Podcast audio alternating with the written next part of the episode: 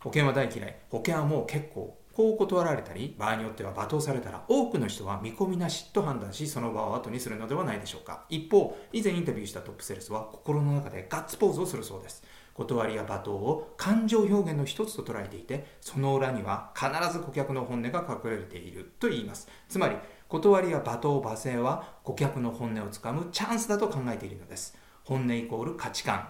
価値観に沿って話を進め価値観を満たす提案をすれば契約は簡単になります。断りや罵倒はチャンスなのです。